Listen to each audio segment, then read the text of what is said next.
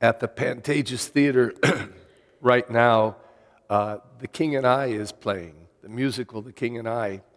And um, I saw in the paper, uh, I think the scene and then the quote of the line that uh, is one of the songs, Getting to Know You, Getting to Know All About You.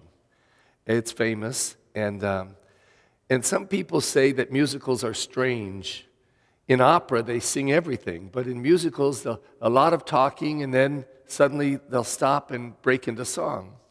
So um, they're having a conversation, and then the song begins getting to know you, getting to know, to know all about you. Um, well, in the scriptures, of course, it's all written word, but there are places, Paul has several of them, and this is a, a typical one, where it's like the action stops and a, and a song gets sung. Not with musical notes, but it, it's, it's a special kind of writing.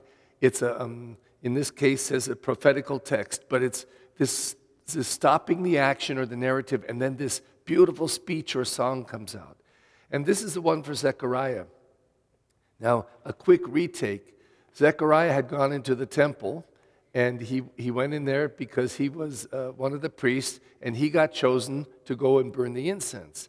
And that's when he had the vision of the angel. The angel said, You and your wife are going to have a, a son.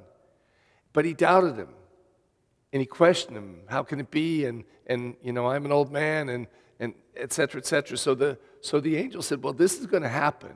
You're going to have a son, but because you doubted, um, you will not be able to speak. So he was struck dumb mute. And so there he is, unable to speak. He comes out of the, the temple area, and when he took a long time, so already people were wondering, what's going on? What's going on? When he came out, he couldn't speak, so they said, oh my God, he must have seen a vision. So he's mute now for all the time during his wife's pregnancy. When the child is born, eight days later, we heard it yesterday, I think, um, the people came and, and he was to be circumcised and his name was to be given. And so they said, Well, what will his name be? And when the mother said, His name will be John, they said, Oh, no, that can't be. There's no one in the whole family named John. So they just dismissed her, dismissed her, and went to the father, Zechariah. What name will he be? Will he, will he have Zechariah? So he writes down, His name is John. And they were amazed, it said. They were amazed that that's what the father decided. And then his mouth was set free and he began to speak and then they were just bewildered, uh, just like a miracle. Shortly after that, this is what he says this hymn of glory, this, this hymn to his son. This is who you are, this is who you will be, this is what you will do. Well, in a way, in a way, but not as dramatically, that's what is supposed to happen to us in baptism. And in a similar way, because you might say, well, why would we baptize a baby? Well, in the scriptures, it, it was, it was almost always a, a baby was told, this is what you're going to be, this is what you're going to do, this is, you're going to be great. God is going to use you for things. And it was just kind of declared. And then that was what was expected. And that's what a person grew into, doing the work for which this person had been called by God. Same was true here of John the Baptist. My suspicion is that we do not grow into the kind of people perhaps that we could be because nobody ever names what we could be. I shouldn't say nobody, but I mean, how many parents, how many parents tell their child from the earliest times, son or daughter, you're going to do great things? How many, how many children are built from the ground up to know their greatness, to know their goodness. I often tell people at baptism, after I have, have anointed them, said, now we say they are anointed with God's Spirit. God fills their whole person. And they should be able to trust that, like a shield, God will protect them from sin.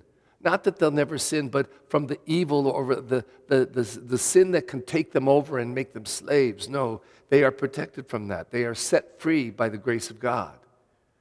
But instead, and I tell them this is terrible, this is what people will say to the kids don't go in that room, the boogeyman's in there.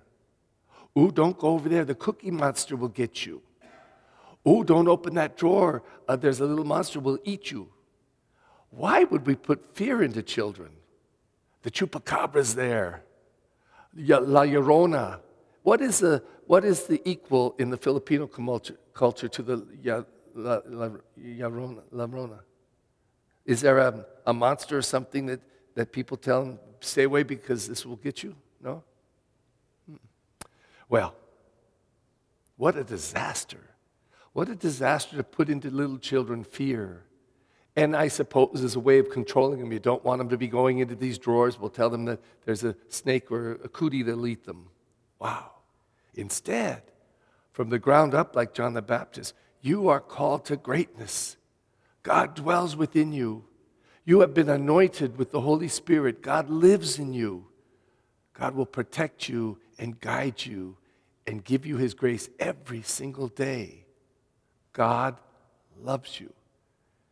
What a difference if a child were to grow up hearing that every day.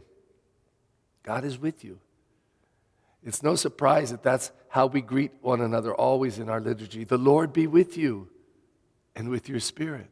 We give each other the Lord. Zechariah does it today to his son, a baby, eight days old, tells him he is bound for greatness. So should be the same for you and for me. Let us stand and lift up our needs and prayers to God.